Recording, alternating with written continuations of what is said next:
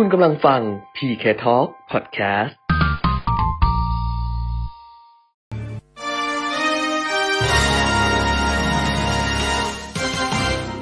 รายการเงินทองต้องรู้ โดยขวัญชนกวุฒิกุลและปิยมิตรยอดเมือง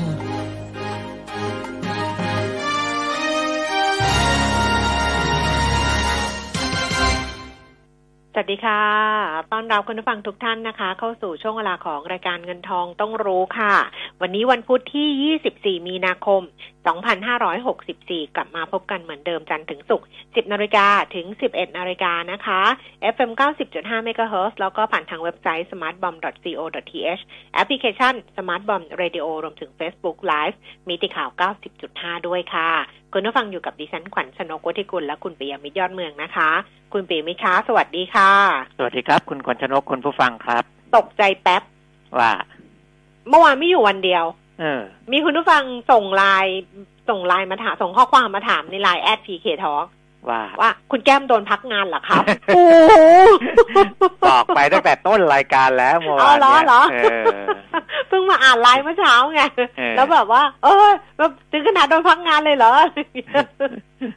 ไม่อยู่วันเดียวไม่อยู่วันเดียวค่ะ เมื่อวานคุณปีมิตรรายงานให้ทราบแล้วใช่ไหมคะใช่ใช่แจ้งให้ทราบแล้วนะว่าไป ไปอัดรายการทีวีเดือนละครั้งนะคุณปีมิตรใช่ เออ ก็เดือนบละอกไปแล้วว่าเดือนละหนึ่งครั้งอืนะมเออ ที่จะไม่อยู่ยกเว้นว่าติดภารกิจอื่นๆนะ แต่ส่วนใหญ่คุณแก้มไม่ค่อยติด ไม่ติด เพราะว่าไม่รับเลย คือส่วนใครใหญ่มาจะใคผรมจะเป็นมาคนติด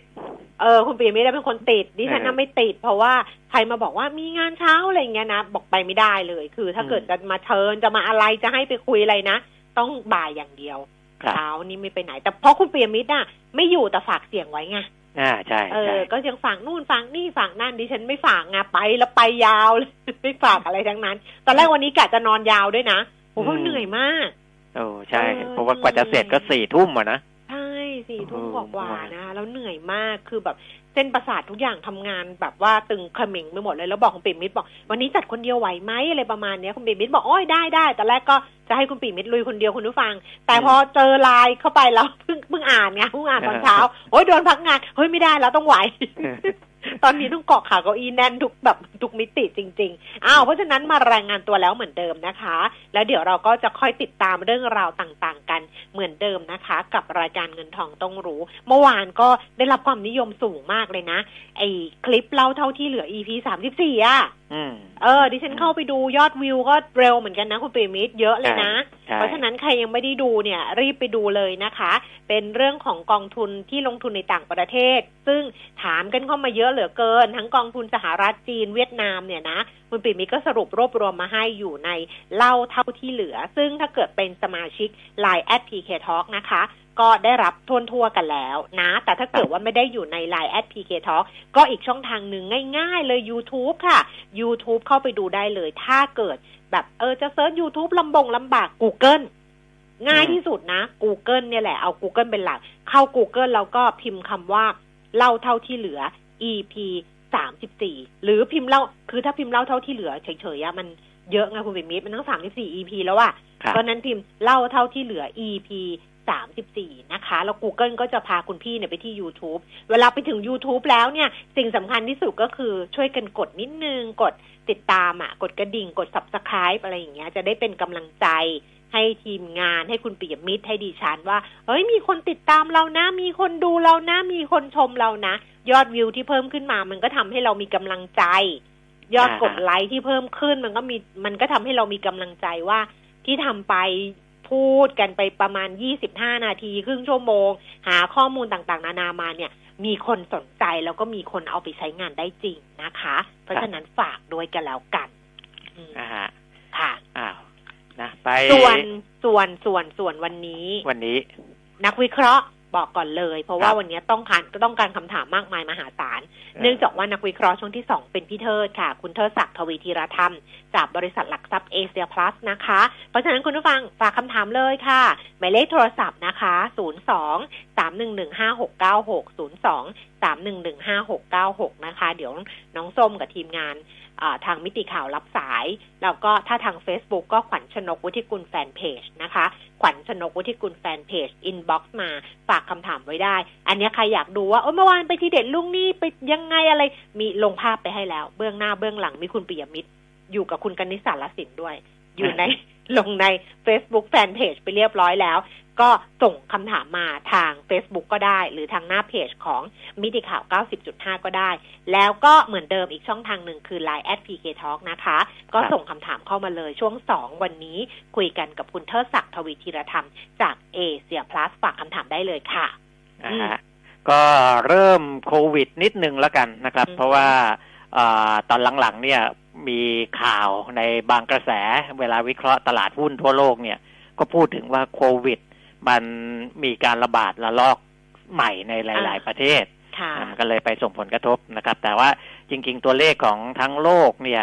อ่าผู้ติดเชื้อก็ยังไม่ถึงห้าแสนนะก็ขึ้นมา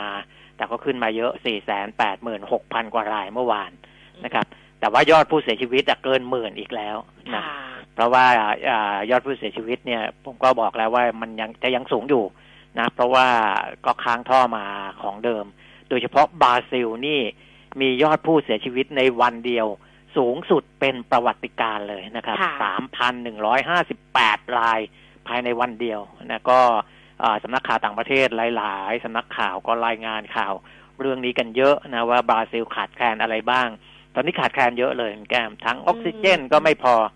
นะเตียงเติงห้องอาพักสำหรับผู้ป่วยอะไรไม่พอทั้งนั้นนะนะเพราะว่าเพราะว่าเขา มีป่วยวันหนึ่งนี่ตอนนี้ปาเข้าไปแปดหมื่นสี่พันเก้าร้อยเก้าสิบหกคนภายในวันเดียวนะ ทั้งทั้งที่ของเก่าก็เยอะอยู่แล้วนะครับ เพราะฉะนั้นตอนนี้ผู้ป่วยสะสมของบราซิลจากโควิด -19 เนี่ย12ล้าน1แสน36,000กว่ารายค่ะเสียชีวิตมากรองจากสหรัฐอเมริกาก็คือ298,800กว่าราย สหรัฐเนี่ยสูงสุดของโลกมีผู้เสียชีวิตไป556,800กว่ารายค่ะนะครับ เพราะฉะนั้นก็อ่าต้องดูแลให้ดี เพราะว่าเวลาที่มีตัวเลขผู้ป่วย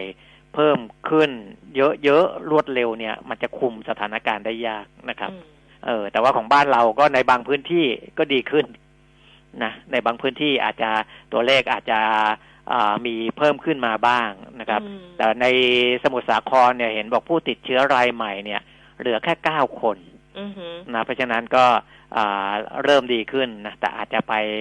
ไปผุดอยู่ในพื้นที่อื่น ในตอมอบ้างอะไรบ้างเออนะครับเขาบอกว่าส่วนใหญ่ที่มาที่เมื่อวานตัวเลขมันเยอะที่ฉันก็ไปทำงานนะ ก็ไม่ค่อยดูอะไรกลับมาดูตอนกลางคืนมานั่งอ่านเนี่ย ที่บอกว่ามันเยอะๆเนี่ยมันเหมือนกับว่าที่เข้าเมืองมาใช่ไหม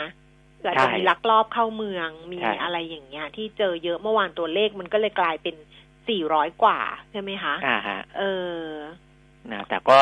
อ่าในเรื่องของการฉีดวัคซีนนะค่ะก็ก็ฉีดเพิ่มขึ้นได้เรื่อยๆนะครับค่ะแล้วก็ค่ะมีการสั่งวัคซีนใหม่ ๆ เข้ามานะครับ แต่อาจจะช้ากว่าแผนที่วางไว้หน่อยนะครับ แต่อย่างไรก็ตามเราก็ต้องเร่งให้เต็มที่แหละนะค่ะเออ ก็มีทางอ่าภาคเอกชนเขาก็อยากจะเข้าไปหารือกับอ่าภาครัฐในเรื่องของวัคซีนนี้เหมือนกันใช่ไหมคะเออว่าว่า เพราะมันก็จะเออเร็วขึ้นไงถ้าเอกถ้าอนุมัติเอกชนเอาเอเข้ามาอว่าแล้วก็ทำยังไงเออใช่ไหมค่ะอืมมันก็จะเร็วเพราะว่าคนที่มีความพร้อมอะถูกที่แบบว่าจะถูกจะจ่ายสตางค์เองหรืออะไรประมาณเนี้ย คือก็อืมก่อนหน้านี้อ่าทางอ่ากระทรวงสาธารณสุขเนี่ย หรือว่าทางนายแพทย์บางคนบอกว่าที่เอกชนยังนำเข้ามาไม่ได้ เพราะทางฝั่งต้นทางมากกว่า ไม่เกี่ยวกับปลายทางอืม นะแต่เนี้ยทาง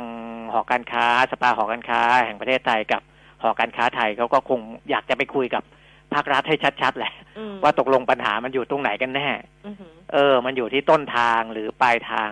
นะเพราะว่าจริงๆ ถ้าอ่าเขาขาย คือตอนเนี้ยการซื้อวัคซีนในในในโลกเนี่ย มีการแข่งกันด้วยคุณแก้วค่ะ แข่งราคากันด้วยค่ะเออ คนที่เสนอราคาสูงกว่าบางทีได้ไปก่อนด้วยนะอ่าเออ เพราะว่าคนขายเนี่ยเขาเขาอาจจะตกลงกับคนซื้อ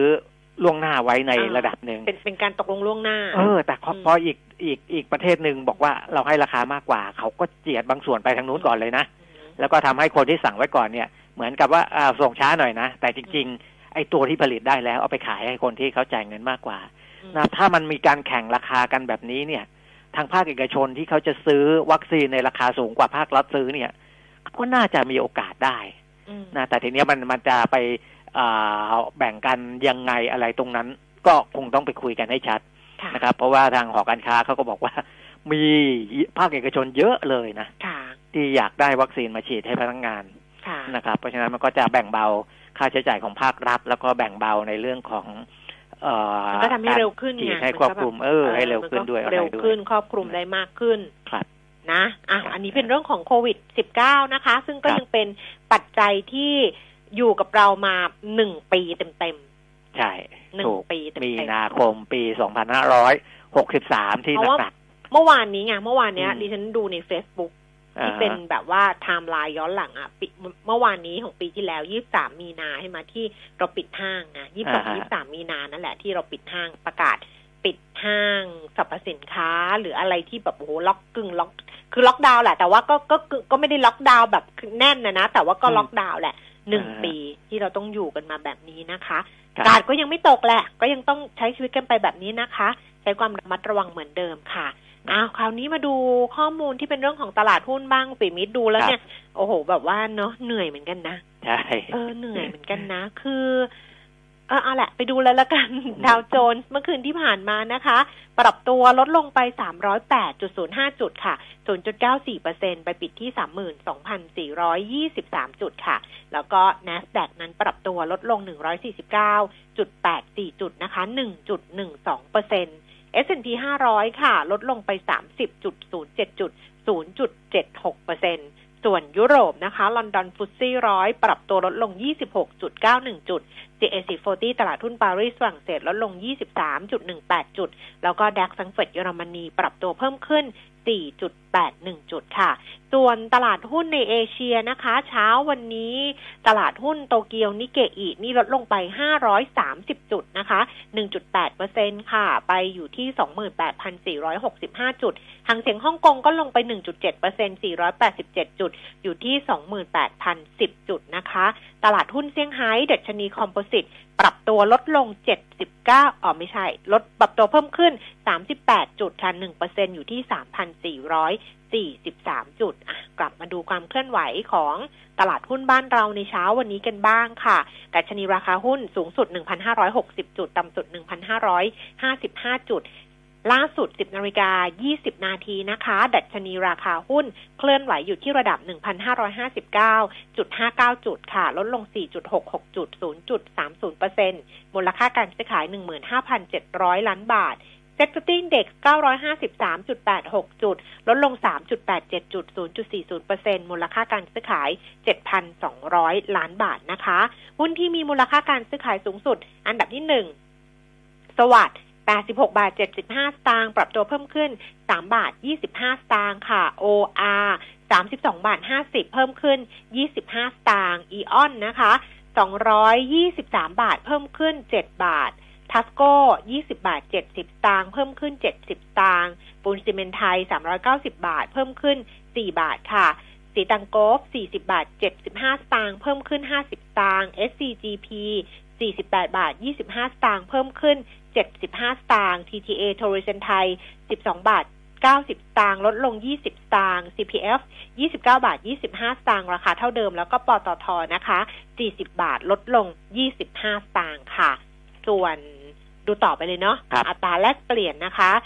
31บาท1สตางค์สำหรับเออดอลลาร์บาทในเช้าวันนี้ ราคาทองคำ1,726เหรียญต่อออนซ์เช้าวันนี้เนี่ยปรับราคาสองครั้งนะคะ ราคาล่าสุดก็คือ25,350 25,450ราคาน้ำมันเบรนท์60เหรียญ79เซนต์ค่ะ ดูอ่าเวสต์เท็กซัส57 เหรียญ 74 เซนต์ลงมา 2 เซนต์ก็มีปรับลดลงนะสำหรับราคาน้ำมัน ดูไบน่าจะเป็นราคาเก่านะคะ 64 เหรียญ 71 เซนต์ค่ะ ราคาน้ำมันบ้านเราเช้านี้ก็ปรับตัวลดลงต่ออีกวันหนึ่งนะ ประกาศครับเมื่อวานนี้นะคะอ่าครบถ้วนเรียบร้อยค่ะ ครับก็เมื่อกี้เห็นพูดถึงหุ้นสวัสดิ์ใช่ไหมที่อ่าขึ้นมาติดอันขึ้นดับมา สามเปอร์เซ็นกว่าโอ้อันดับหนึ่งเลยนะ อันดับหนึ่งซื้อขายอันดับหนึ่งเออนะเพราะว่าไม่รู้ว่าเกี่ยวกับข่าวนี้หรือเปล่า แต่น่าจะมีส่วนที่วันก่อนเขาแจ้งตลาดหลักทรัพย์ว่าอ่าเข้าไปร่วมลงทุนกับธนาคารออมสิน ในบริษัทเงินสดทันใจอืมนะครับ FM นะครับ F เงินสดทันใจเนี่ย ลงทุนสวัสด์ลงทุน 49เปอร์เซ็นต์ออมสินก็ 49เปอร์เซ็นต์อืมนะครับ แล้วก็เดี๋ยววันพรุ่งนี้นะค่ะทางแบงก์ออมสินกับ บริษัทสีสวัสด์คอร์ปอเรชันก็จะแถลงข่าวร่วมกันในธุรกิจจำนำทะเบียนรถในบริษัทเนี้ยบริษัทอ่าเงินสดทันใจเนี่ยนะครับ ซึ่งก็จะทำให้เอ่อไม่รู้สินะก็เครือข่ายของออมสินเขาก็เยอะนะครับอืมแล้วก็อัตราดอกเบี้ยเขาบอกว่าเอ่อจากไอ้บริษัทเนี้ยเงินสดทันใจก็จะทำให้คนที่อ่าจะต้องการเงินไปเติมสภาพคล่องจะเข้าถึงเงินทุนได้มากขึ้นนะครับอืมอันนี้ก็เป็น ความคืบหน้าของหุ้นที่มีการซื้อขายมากเป็นอันดับหนึ่งของเราวันนี้นะครับค่ะส่วนเอ่ออะกลับไปที่ตลาดต่างประเทศนิดหนึ่งค่ะนะที่มันปรับลดลงเนี่ยเอ่อเป็นความกังวลในเรื่องของภาวะเศรษฐกิจกลับมาอีกทีหนึ่งอืมนะครับ แต่ว่าในเรื่องของบอลยิวเนี่ยก็ไม่ได้ไม่ได้ไม่ได้ไต่ขึ้นต่อนะมก็คือยังคงปรับลดลงนะครับ จาก 1.74 เมื่อวันที่ 19ลงมา1.69แล้วก็ลงมา1.63สำหรับบอลยู10ปีของสหรัฐอเมริกานะครับ ก็ถือว่าก็ช่วงนี้ก็ลดลงแหละ แต่ว่าด้วยความกังวลกับปัญหาภาวะเศรษฐกิจที่ยังต้องกระตุ้นต่อเนื่องนะครับ จริง ๆ ในด้านหนึ่งเป็นเรื่องที่ดีนะว่ายังไม่มีการชะลอการกระตุ้นนะครับ แต่พอมีข่าวว่าคณะบริหารของประธานาธิบดีโจไบเดนเนี่ย จะออกมาตรการกระตุ้นเศรษฐกิจฉบับใหม่อีกอืมวงเงินรอบนี้4ล้านล้านดอลลาร์สหรัฐนะครับอือหือไอ้ค่ะเออรอบก่อนหนึ่งจุดเก้าล้านล้าน1.9เหรียญล้านล้านใช่ดอลไหมลาร์สหรัฐเอเนี่ยอรอบรอบนี้นี้โอ้โหวงเงินโตมากเลยเออนะเอันนั้นมันมันแสดงว่าไส้ในทางด้านเศรษฐกิจยังมีปัญหาอยู่หรือเปล่าอืมนะ ก็เลยกังวลไปอีกว่าเออเฮ้ยถ้ากระตุ้นกันขนาดนี้แสดงว่าใช่ดูข้างในแล้วนี่สงสัยยับเยินเลยทีเดียวเอออะไรอย่างงี้ใช่ไหมเออแย่กว่าที่คาดอะไรประมาณนี้เออแต่จริง ๆ แล้วไอ้วงเงินใหม่ที่มันเยอะเนี่ย เพราะว่าเขาจะไปทำสาธารณสาธารณูปโภคอีกนะอืมเออ ก็พวกถนนสะพาน ทางรถไฟสถานีชาร์จแบตเตอรี่รถยนต์ไฟฟ้า เครือข่ายพลังงานแสงอาทิตย์อะไรพวกนี้ด้วยนะแล้วก็ไอจะมุ่งไปสู่พลังงานสะอาดค่ะ นะตอนนี้สหรัฐอเมริกาถึงแม้ว่าเขาก็ทำไปพอสมควรแล้วแต่เขาก็ยังเดินหน้าในเรื่องของพลังงานสะอาดอะก็คือโซล่าหรือว่าค่ะ EV พวกนี้นะครับ เพราะฉะนั้นก็เทรนด์ของโลกเนี่ยมันก็จะมาตามสหรัฐนี่แหละค่ะนะครับ เพราะจริงๆ ทางยุโรปก็ไปเหมือนกัน ก็ค่ะไปทางพลังงานสะอาดเหมือนกันนะครับอืมไม่ว่าจะเป็นเรื่องของโซล่าหรือ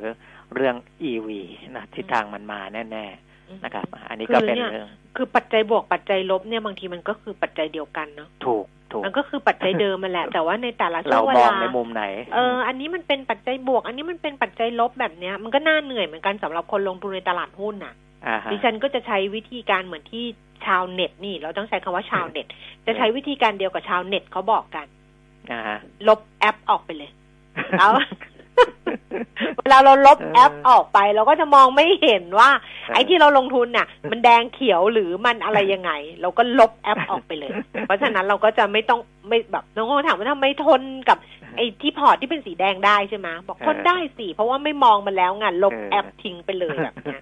มหรือไม่เางั้นก็ไปฝากไปฝากคนอื่นลงทุนแล้วก็ เป็นเป็นแบบเป็นคนที่ไว้ใจได้นะเฮ้ยไม่เอาเดี๋ยวอย่างนั้นยิ่งหนักเดี๋ยวคุณปิมิตตอนนี้ไว้ใจใครยากนะเออเออ แบบเรื่องฝากเงินกับใครเรื่องอะไรอย่างเงี้ยนะไม่ได้เลยนะคุณผู้ฟังมเออ เราไว้ใจใครไม่ได้หรอกขนาดตัวเราเองอะ เราว่าเราแบบจะมีวินัยจะใจเข้มแข็งแล้วนะบางทีอ่าเรายังเป๋ๆเลยเอออย่าไปไว้ใจใครง่ายๆก็ลงทุนแล้วก็ซื้อทิ้งๆไว้ถ้ามั่นใจว่าหุ้นตัวนั้น ดีหรือกองทุนนั้นเป็นกองทุนที่ลงทุนระยะยาวอะนะเออเออ ก็อย่างนั้นเพราะว่ากองทุนเนี่ย บางทีเห็นติดลบนิดเดียวก็ใจเสียแล้วนะอ่าฮะเออ เพราะว่าบางคนคาดหวังว่า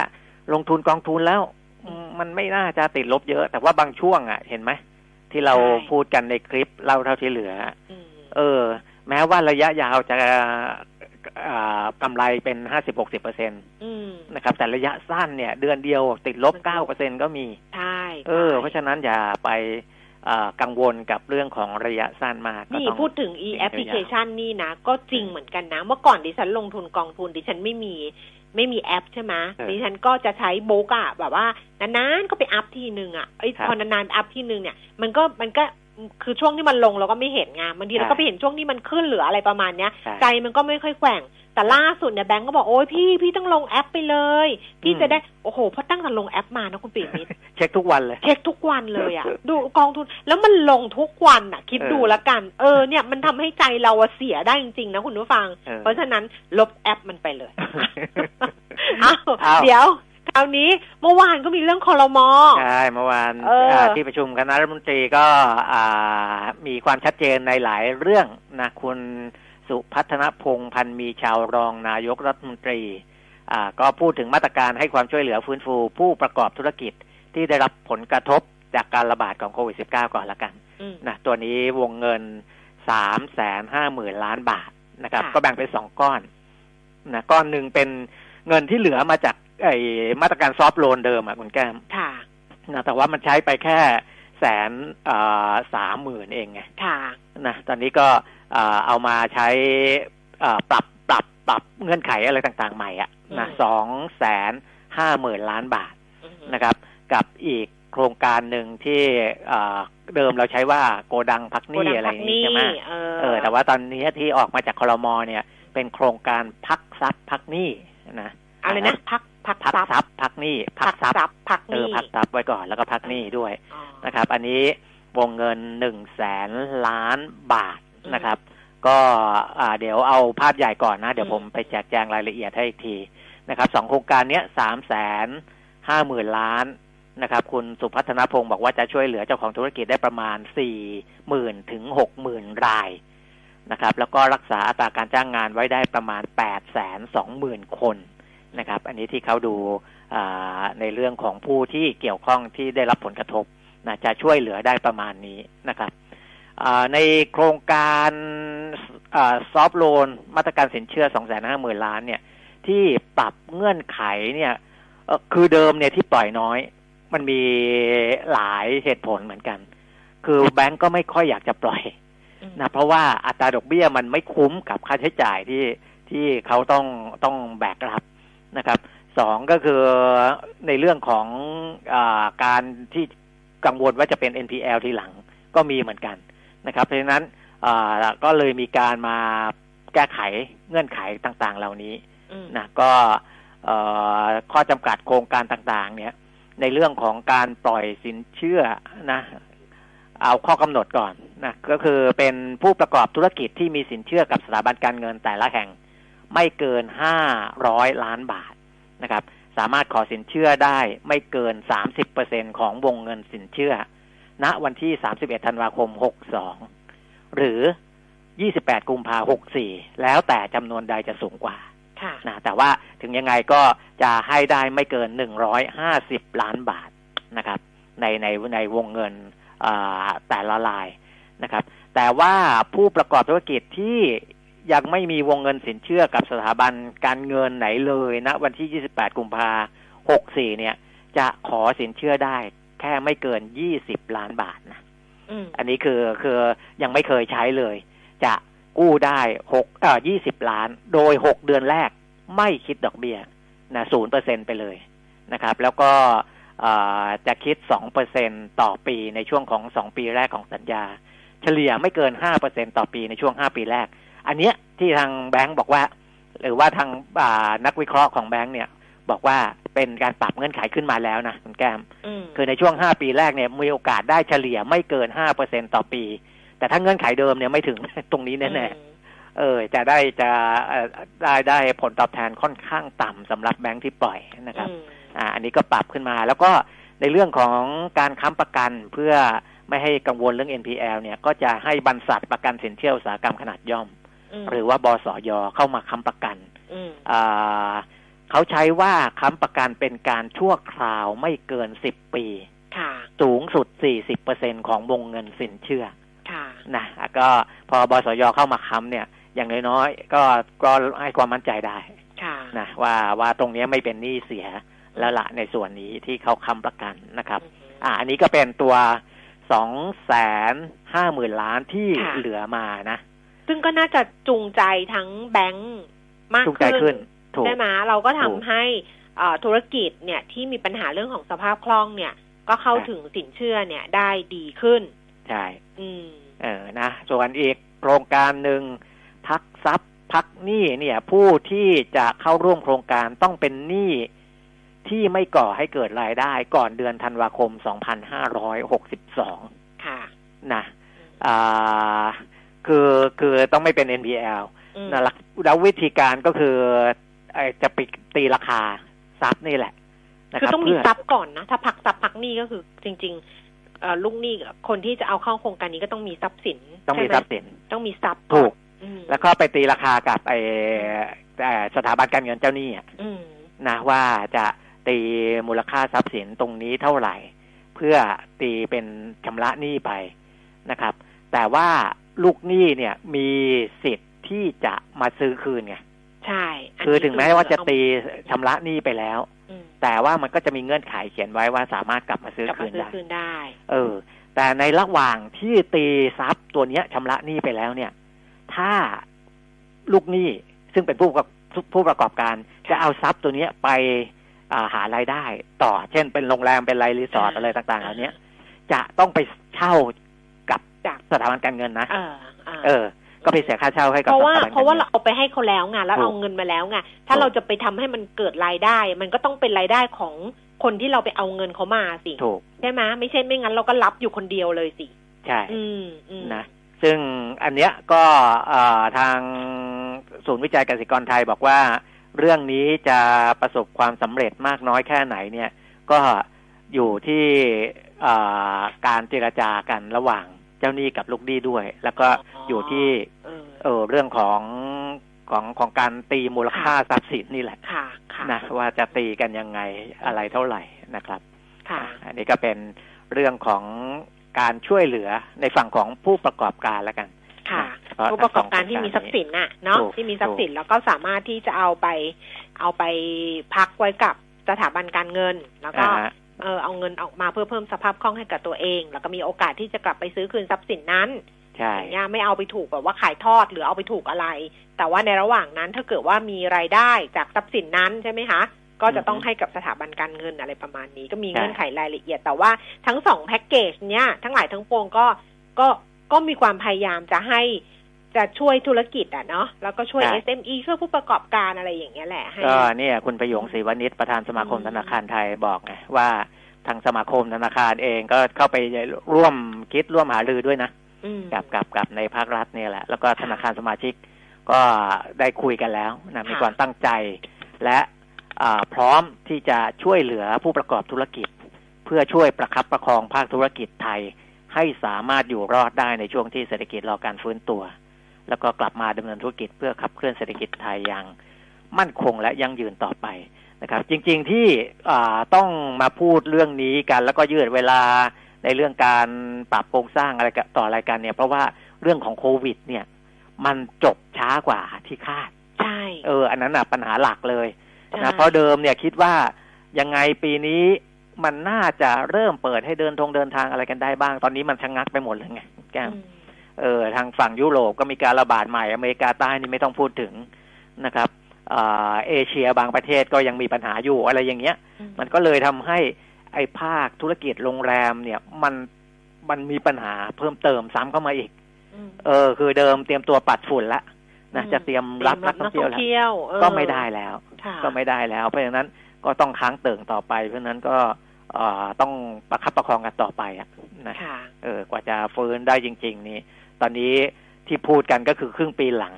นะค่ะจะเริ่มเห็นบ้างนะครับ แต่ว่าจริง ๆ จังๆอีกทีอาจจะไปปีหน้าเลยอย่างนี้เป็นต้นนะครับ เพราะฉะนั้นอันเนี้ยคือสิ่งที่ต้องช่วยเหลือภาคของผู้ประกอบการนะอืมอ้าวอีกตัวหนึ่งนะครับก็คือเราเที่ยวด้วยกันเฟสสามนะเอ่อเราเที่ยวด้วยกันเฟสสามเนี่ยเดิมเนี่ยเฟสหนึ่งเฟสสองก็ยังมีปัญหาเรื่องเอะไรล่ะทำไม่ถูกต้องบ้างเหมือนคล้าย ๆ คล้าย ๆ ว่าทุจริตอะพูดง่าย ๆนะครับไม่ได้มีการพักจริงแต่เอาเงินภาครัฐไปใช้อะไรเงี้ยนะก็เฟสสามเดี๋ยวเขาจะมีการป้องกันในเรื่องนี้ด้วยนะครับ แต่ว่าคณะรัฐมนตรีก็อ่าอนุมัติมาตรการกระตุ้นการท่องเที่ยวสองโครงการนะครับ อันนี้คุณดนุชาพิชยานันท์เลขาธิการสภาพัฒนาการเศรษฐกิจและสังคมแห่งชาติบอกนะสองโครงการ ที่กระตุ้นการท่องเที่ยวใช้วงเงินหนึ่งหมื่นเจ็ดร้อยล้านบาทนะโครงการแรกทัวร์เที่ยวไทยนะครับ อันนี้ก็คืออย่างที่เราคุยกันในรายการมาก่อนหน้านั้น ก็คือรัฐบาลเนี่ยจะสนับสนุนอ่าแพ็กเกจท่องเที่ยวนะครับ 40เปอร์เซ็นของค่าที่พักแต่ไม่เกิน 5 5,000 บาทต่อแพ็กเกจนะโดยผู้ประกอบการท่องเที่ยวต้องมาลงทะเบียนกับการท่องเที่ยวแห่งประเทศไทยทำแพ็กเกจท่องเที่ยว 3 วัน 2 คืนค่ะนะครับอ่า ผู้ที่สามารถใช้สิทธิ์ในโครงการนี้ได้ต้องมีอายุ 18 ปีขึ้นไปนะครับอ่าวงเงินที่ใช้ในโครงการนี้ 5,000 ล้านโดยประมาณนะก็อ่าราคาเบื้องต้นแพ็กเกจ 12,500 บาทนะจะให้ประมาณ 1 ล้านสิทธิ์นะครับ1ล้านสิทธิ์แต่ว่าช่วยแค่ 40%นะ40%ของของแพ็กเกจนี้อ่าก็จะเป็นเงินประมาณ 5,000 ล้านบาท เริ่มใช้สิทธิ์ได้พฤษภาคมถึงสิงหาคม 2564 นะครับ ก็ก็ในระหว่างนี้เขาก็เดี๋ยวไปทำรายละเอียดก่อนนะครับ อีกโครงการหนึ่งเราเที่ยวด้วยกันเฟสสามเนี่ย จะขยายสิทธิ์เพิ่มอีก 2 ล้านสิทธิ์นะวงเงิน 5,700 ล้านบาทนะครับ รวม2อ่าโปรเจกต์นี้ก็คือ 1,700 ล้านบาทอย่างที่บอกนะไอเที่ยวด้วยกันเฟสสามเนี่ย ต้อง จองล่วงหน้าเจ็ดวัน แล้วก็ส่งข้อมูลให้ทททตรวจสอบก่อน มีการสแกนใบหน้า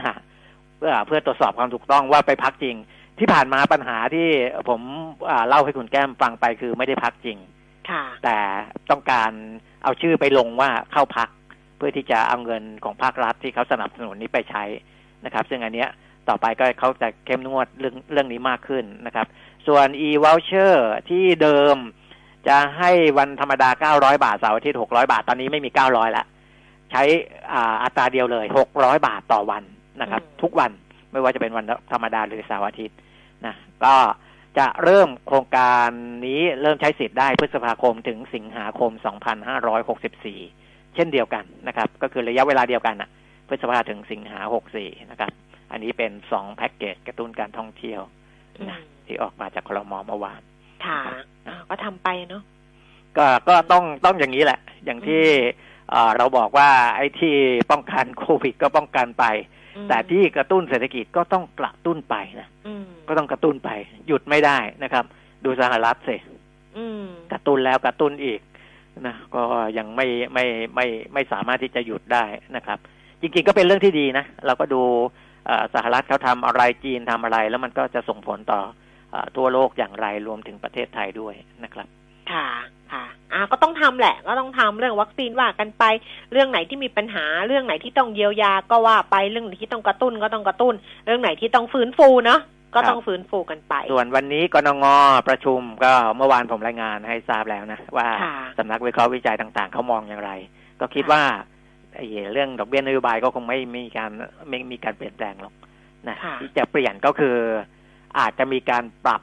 ลดคาดการณ์การขยายตัวทางเศรษฐกิจของปีนี้ ค่ะ เออเพราะกนงเดิมเขา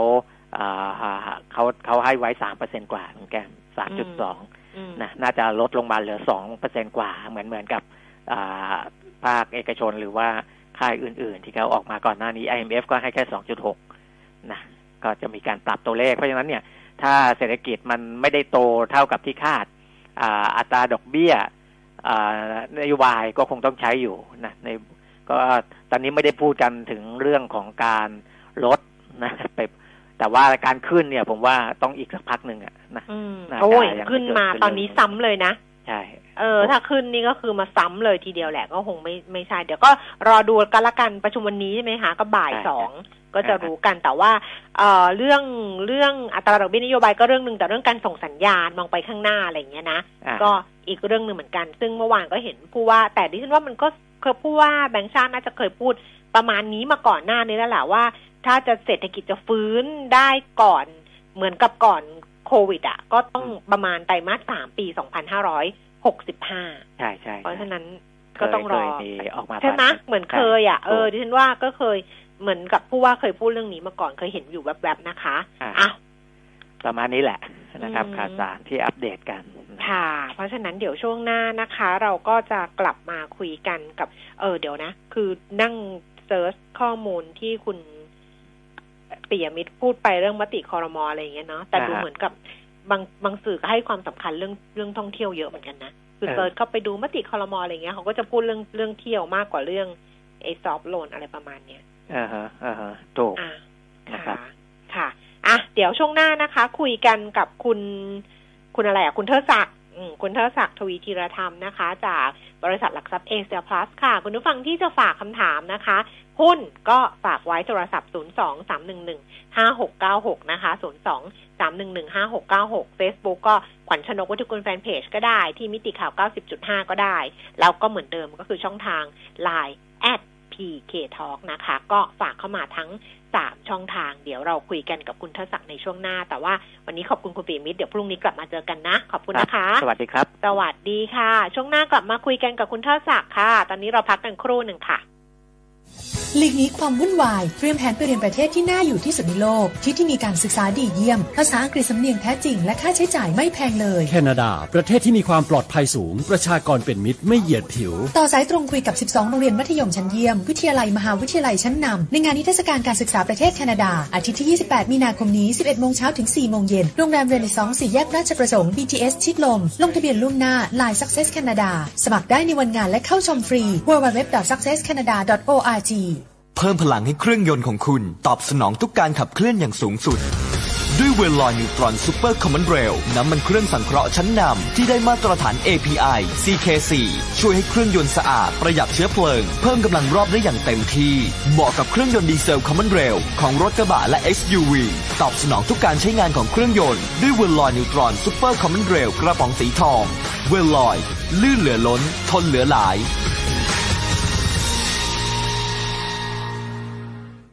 วิเคราะห์ทุกสถานการณ์ในแวดวงเศรษฐกิจ รับคมความคิด ติดอาวุธ เพิ่มกลยุทธ์ให้ธุรกิจของคุณ กับ CEO นักการตลาด และนักกลยุทธ์ในรายการ รับคมธุรกิจทุกวันจันทร์ถึงศุกร์เวลาบ่าย2โมงถึงบ่าย3โมงโดย ดรนงนาถหานวิไลและนัดบุญยศิริยานนท์ฟังสดๆทางมิติข่าว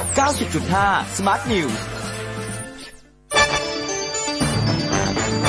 มิติข่าว 90.5 สะท้อนทุกเรียมมุมของความจริง สนับสนุนโดย น้ำมันเครื่องเวลลอย ลื่นเหลือล้น ทนเหลือหลาย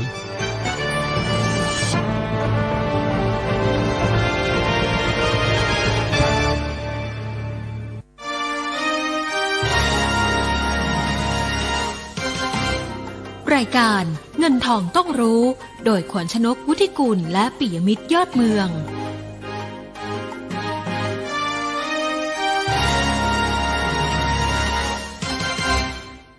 ช่วงที่สองของเงินทองต้องรู้นะคะ เดี๋ยววันนี้เราคุยกันกับคุณเทิดศักดิ์ทวีธีระธรรมจากเอเชียพลัสค่ะ คุณผู้ฟังที่จะฝากคำถามนะคะ โทรศัพท์ 0 2 3 1 1 5 6 9 6 Facebook ได้ทั้งขวัญชนกวุฒิกุลแฟนเพจทั้งมิติข่าว 90.5 นะคะ รวมถึง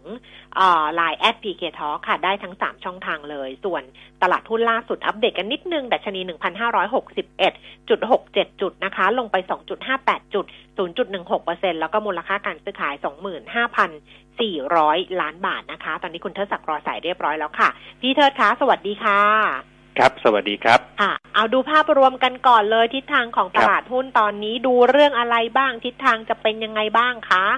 ครับก็จริงๆที่เห็นตลาดลบเนี่ยนะครับ ส่วนหนึ่งอืมผมมองว่ามันเป็นเซนติเมนต์ที่มาจากต่างประเทศนะครับ เพราะว่ามันเริ่มเกิดกระแสความกังวลกับการล็อกดาวน์ นะครับและการระบาดในยุโรปในอีกครั้งหนึ่งนะครับ ทีนี้เนี่ย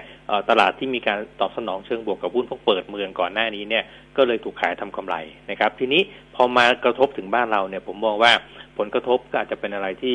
เบาลดหลั่นลงมานะครับ เพราะว่าถ้าดูสภาพในบ้านเราเนี่ยผมมองว่าการควบคุมเนี่ยค่อนข้างดีนะครับ แล้วกำหนดในการที่มีการ เปิดประเทศให้นักทุนต่างให้นักท่องเที่ยวเนี่ยเดินทางเข้ามาก็ยังไม่ได้มีอะไรเปลี่ยนนะครับเพราะฉะนั้นภาพตรงนี้นะครับผมก็คิดว่าแรงกระทบที่เข้ามาเนี่ยคงจะเบาหน่อยนะครับ ทีนี้เนี่ยถ้าดูโฟกัสในวันนี้นะครับ ผมคิดว่ากลุ่มแบงก์เป็นอะไรที่น่าจับตานะครับ เพราะว่ากระแสที่เข้ามาแต่ละเรื่องเนี่ยผมมองว่าค่อนข้างจะส่งผลในเชิงบวกนะครับอย่างเช่นเรื่องของตัว asset warehousing นะครับ อันนี้ก็ถือว่า เป็นเรื่องที่น่าจะทำให้ตัว NPL เนี่ยลดแรงกดดันลงไปนะครับ ก็คงจะทำให้ NPL เนี่ยถูกกดอยู่ที่ระดับต่ำต่อนะครับรวมถึงพวกการแก้พวกซอฟท์โลนด้วยนะครับ อีกขาหนึ่งวันนี้กรงงจะมีการประชุมนะครับ ก็คิดว่าน่าจะเห็นการคงอัตราดอกเบี้ยนโยบายไว้ที่เดิม 0.5%ซึ่งตัวนี้เนี่ยมันก็คงจะทำให้ความกังวลเรื่องตัว net interest margin หรือว่านิมเนี่ยนะครับ ผ่อนคลายลงไปได้เหมือนกันนะครับ เพราะก่อนหน้านี้เนี่ยช่วงหนึ่งนะครับก็มีกระแสว่าแบงก์ชาติเนี่ยจะมีต้องลดดอกเบี้ยอีกครั้งหนึ่งนะครับ เพราะฉะนั้นถ้าหากว่าคงนะครับแล้วก็มีท่าทีที่เศรษฐกิจในการฟื้นตัวเนี่ยผมเชื่อว่าแอคชั่นที่เกิดขึ้นเนี่ยมันน่าจะเป็นผลดีกับกลุ่มทางด้านธนาคารพาณิชย์นะครับเพราะนั้นผมมองว่าด้วยองค์ประกอบโดยรวมเนี่ยนะครับตลาดนะครับถ้ามูฟผมคิดว่าช่วงสั้นอาจจะเห็นแรงถูกขายบ้างนะครับ แต่คิดว่าไม่น่าจะแรงอะไรนะครับแนวรับที่สำคัญเนี่ยอยู่ที่พันห้าร้อยห้าสิบจุด นะครับ ส่วนแนวต้านเนี่ยวางไว้ที่ประมาณสักพันห้าร้อยแปดสิบจุดครับ ค่ะ กลยุทธ์การลงทุนแล้วก็หุ้นที่แบบน่าสนใจอะไรอย่างเงี้ย เราพอจะเลือกได้ไหมคะพี่เทิดในช่วงนี้ ครับช่วงนี้ผมมองว่าถ้าราคาย่อลงมาเนี่ยน่าจะทยอยสะสมหุ้นอยู่นะครับ โดยที่หุ้นที่คิดว่าน่าจะเด่นเป็นพิเศษเนี่ยผมมองไปที่กลุ่มแบงค์นะครับช้อยก็จะเป็นอย่างพวกตัวแบงก์กรุงเทพนะครับมีเคแบงค์นะครับซึ่งผมมองว่าทยอยสะสมได้นะครับหรือว่าถ้าชอบยิวนิดนึงนะครับแล้วก็ราคาไม่หวือหวามากมีแรงหนุนด้วยนะครับ ก็คิดว่าน่าจะเป็นอินทัชอีกตัวหนึ่งครับค่ะมีคุณผู้ฟังถามแบงค์เข้ามาสองตัวก็คือแบงก์กรุงเทพกับเคแบงก์แต่ถามแนวรับแนวต้านทั้งสองตัวค่ะ ครับถ้าแบงก์กรุงเทพนะครับ แนวรับเนี่ยคงอยู่แถวบริเวณสักหนึ่งร้อยยี่สิบสามบาทนะครับ ตรงนี้ก็ถือว่าแน่นพอสมควรนะครับ ส่วนแนวต้านเนี่ยจะเป็นโซนช่วงประมาณสักยี่หนึ่งสองเจ็ดจุดห้าถึงหนึ่งสองแปดนะครับในสำหรับตัวแบงก์กรุงเทพนะครับ แล้วก็ตัวเคแบงค์นะครับแนวรับนะครับ อยู่แถวบริเวณสักหนึ่งสี่สองครับประมาณหนึ่งสี่สองนะครับ แล้วก็ แนวต้านเนี่ยแถวๆนักหนึ่งร้อยสี่สิบเจ็ดบาทครับ ค่ะ OR มีสองท่าน ท่านแรกบอกว่าต้นทุนเนี่ยสามสิบบาทยี่สิบห้าสตางค์แนวต้านเท่าไหร่ อีกท่านหนึ่งถามว่าอนาคต OR จะไปได้ถึงไหนคะ ครับ ก็จริงๆ เอาคำถามตอบที่ง่ายก่อนคือแนวต้านนะครับ ก็ถ้าแนวต้านถ้าวางไว้ตามนี้เนี่ยก็น่าจะเห็นแถวๆบริเวณสัก ใกล้ๆสามสิบสามบาทส่วนนี้น่าจะเป็นแนวต้านนะครับ ทีนี้ถามว่าไปได้ถึงไหนนะครับ ผมมองว่ามันอยู่ที่การพัฒนาไอ้โปรเจกต์หรือว่าการสร้างรายได้ประเภทนอนออยนะครับ เพราะว่าตอนนี้เนี่ยความคาดหวังทั้งหมดเนี่ยมันวิ่งไปที่ธุรกิจนอนออยเนี่ยเยอะมากแล้วนะครับ เห็นได้จากค่า PE เนี่ยวิ่งขึ้นไปราคานี้ก็ประมาณสามสิบสองเท่านะครับ EPS ประมาณบาทหนึ่งนะครับ เพราะฉะนั้นเนี่ยผมก็ดูว่าถ้าจะขยับขึ้นไปได้มากกว่านี้เนี่ยมันจะต้องเห็นอะไรที่เป็น action ที่มันใหญ่หน่อย นะครับ แล้วก็ทำให้ความคาดหวังนะครับ เรื่องตัวรายได้ที่มาจากพวก non-oil เนี่ย ดูแล้วมันสดใสมากขึ้นนะครับ เพราะฉะนั้นถ้าจะบอกไปแล้วราคานี้ผมมองว่าค่อนข้างจะเป็นอะไรที่สูงเกินไปนิดหนึ่งนะครับ ทีนี้แผนที่จะทำเนี่ยคงต้องมอนิเตอร์ต่อนะครับ ว่าเขาจะเดินไปทางไหนนะครับค่ะ MCS เป็นหุ้นที่ถือยาวสองปีรับปันผลได้ไหมคะ หรือว่าเป็นหุ้นที่เล่นรอบ ต้นทุนอยู่ที่สิบสองบาทแปดสิบจะขายไปก่อนดีไหมคะ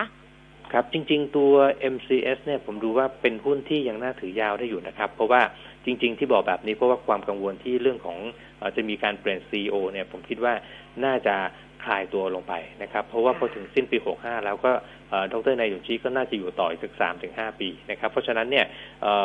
เรื่องของออเดอร์นะครับ เรื่องของตัว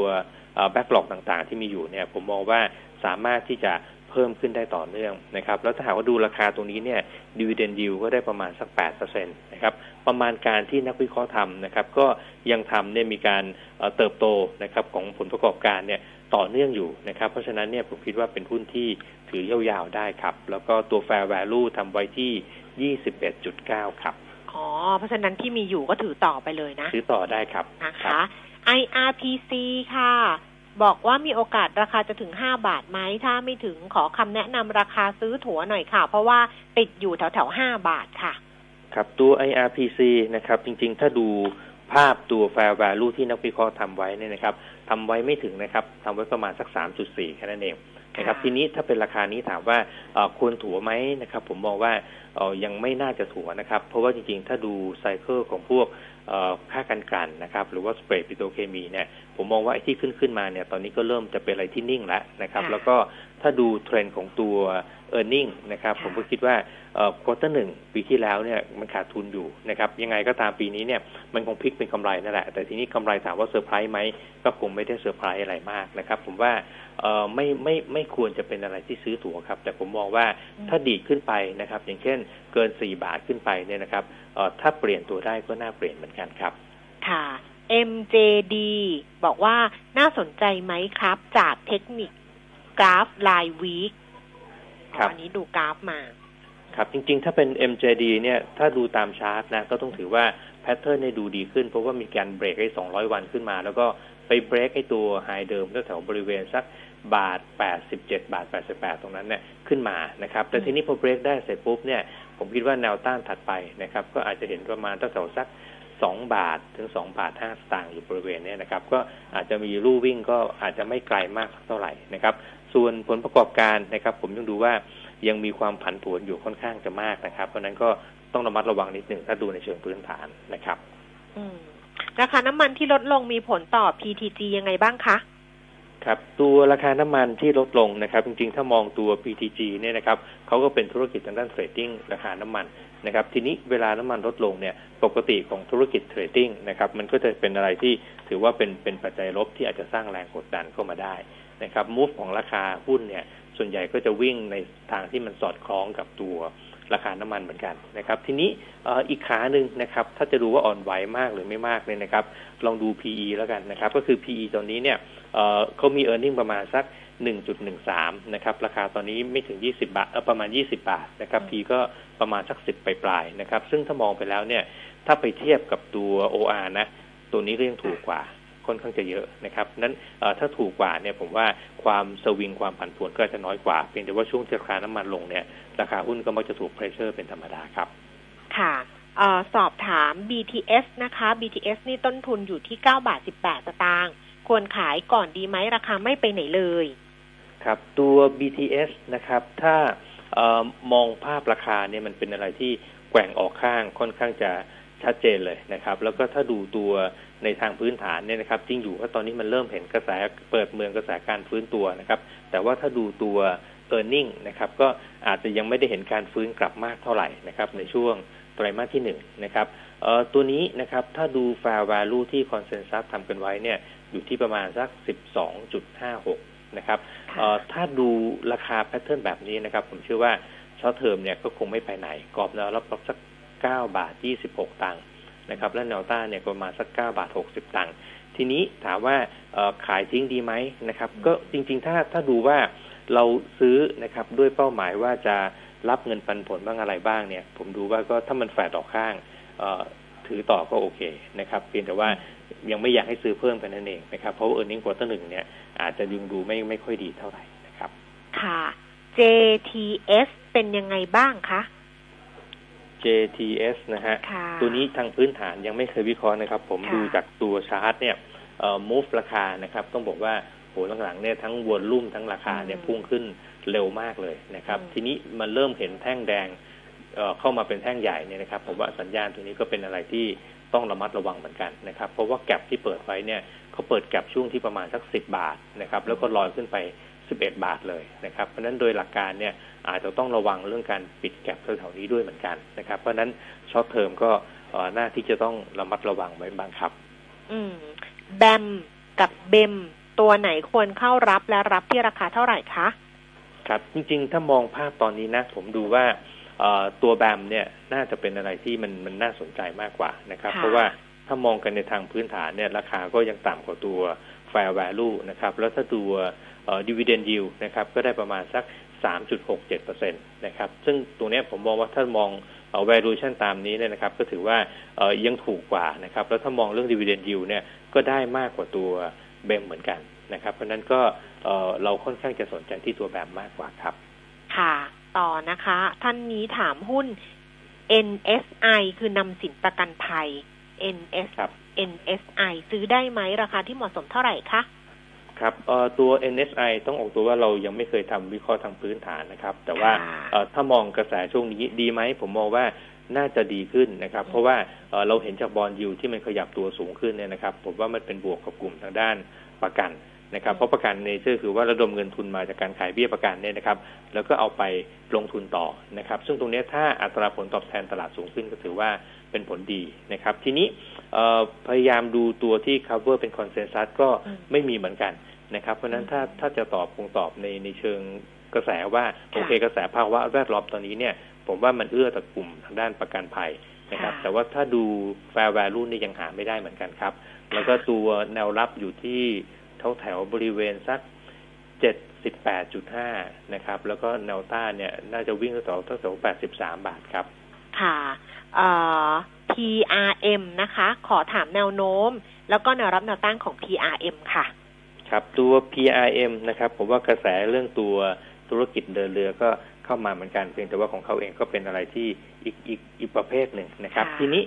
ถ้าดูกันในส่วนของตัวกรอบการเคลื่อนไหวราคานะครับ ก็ค่อนข้างจะมีแนวต้านสำคัญเนี่ยแถวๆสัก 8.62 นะครับ ผมดูเหมือนกับว่าตรงนี้เนี่ยคงผ่านได้ยากเหมือนกันนะครับ เพราะนั้นก็อาจจะเห็นการ consolidate หรือว่า take profit แถวๆนี้นะครับ ค่ะท่านต่อไปบอกว่าราคาหุ้นที่ลงตอนนี้จะลงอีกยาวไหมคะ ควรเข้าไปซื้อเพิ่มไหม คือหุ้นกลุ่มกัญชงกัญชาพอซื้อปุ๊บร่วงปั๊บเลยค่ะ ครับคือจริง ๆ ถ้าถ้ามองตัวตลาดหุ้นเนี่ย ต้องบอกว่าในภาวะแบบนี้นะ สภาพแวดล้อมแบบนี้เนี่ย ผมไม่ค่อยกังวลนะนะครับ เพราะว่าหนึ่งเนี่ยเราเห็นสภาพคล่องส่วนเกินในระบบเนี่ยเยอะมากนะครับ ดอกเบี้ยยังต่ำไปอีกนาน นะครับ แล้วก็ตัวเศรษฐกิจก็ฟื้นตัวนะครับ ผลประกอบการบริษัทจดทะเบียนก็เติบโตอย่างปีนี้โต 32%จากฐานที่มันต่ำนะครับ เพราะฉะนั้นสภาพแวดล้อมแบบนี้เนี่ยมันเอื้อต่อการที่หุ้นจะปรับตัวขึ้นมาได้เหมือนกันนะครับ เพราะฉะนั้นเนี่ยก็เลยบอกว่าไม่ค่อยกังวลนะครับ แต่ว่าเรื่องของกระแสพวกหุ้นกัญชงกัญชาเนี่ยนะครับ ผมมองว่ามันก็เป็นอะไรที่เป็นการสร้างกระแสขึ้นมาตอนนี้น่าจะเป็นอะไรที่อิ่มตัวพอสมควรแล้วนะครับ แต่ต่อไปเนี่ยก็ต้องดูว่า ที่มีการประกาศข่าวมีการวางแผนกันไว้เนี่ย จะลงมือกันจริงหรือเปล่านะครับ แต่ทีเนี้ยเรามีข้อมูลจากตัวธุรกิจที่ทำพวกกัญชงกัญชาในต่างประเทศนะครับ ส่วนใหญ่อยู่ที่สหรัฐกับแคนาดานะครับ ปรากฏว่าทำมาสองสามปีเนี่ย top line คือรายได้มีนะครับ แต่ bottom line เนี่ยไม่ค่อยมีส่วนใหญ่ขาดทุนนะครับ เพราะนั้นอันนี้ก็ต้องต้องระวังไว้ด้วยเหมือนกันนะครับ ถ้ากระแสมันเริ่มเบาลง นะครับคือรายได้มีแต่ว่าไปเจออาจจะมีไอ้ข้างในอะคือต้นทุนขายหรือว่าค่าใช้จ่ายอะไรก็ไม่รู้แหละ แต่ว่าสุดท้ายเนี่ยขาดทุนใช่ครับ เพราะว่าจริงๆ อย่างทำต้นน้ำเนี่ยกว่าจะหาสายพันธุ์กว่าจะหาเทคนิคในการปลูกกว่าจะสร้างผลผลิตที่ดี มันต้องมีเปอร์เซ็นต์ของ THC CBD อะไรพวกนี้เนี่ยมันเป็น factor ที่เข้ามาเยอะมากเลยนะครับแล้วก็มักจะเป็นส่วนที่ทำให้เอ่อไอ้ไอ้ความคาดหมายและการควบคุมต้นทุนเนี่ยมันทำยากขึ้น อืมโอ้ชัดเจนเลยค่ะพี่เธอขอบพระคุณมาก ๆ เลยนะคะ วันนี้ขอบคุณพี่เธอค่ะ ครับ สวัสดีครับ สวัสดีค่ะ คุณผู้ฟังคะ ยังมีคำถามค้างอยู่นะ ตอบไม่ทันนะคะ เพราะเวลาหมดแล้ว เดี๋ยวพรุ่งนี้เรากลับมาคุยกันกันละกัน วันนี้ดิฉันลาคุณผู้ฟังไปก่อน สวัสดีค่ะ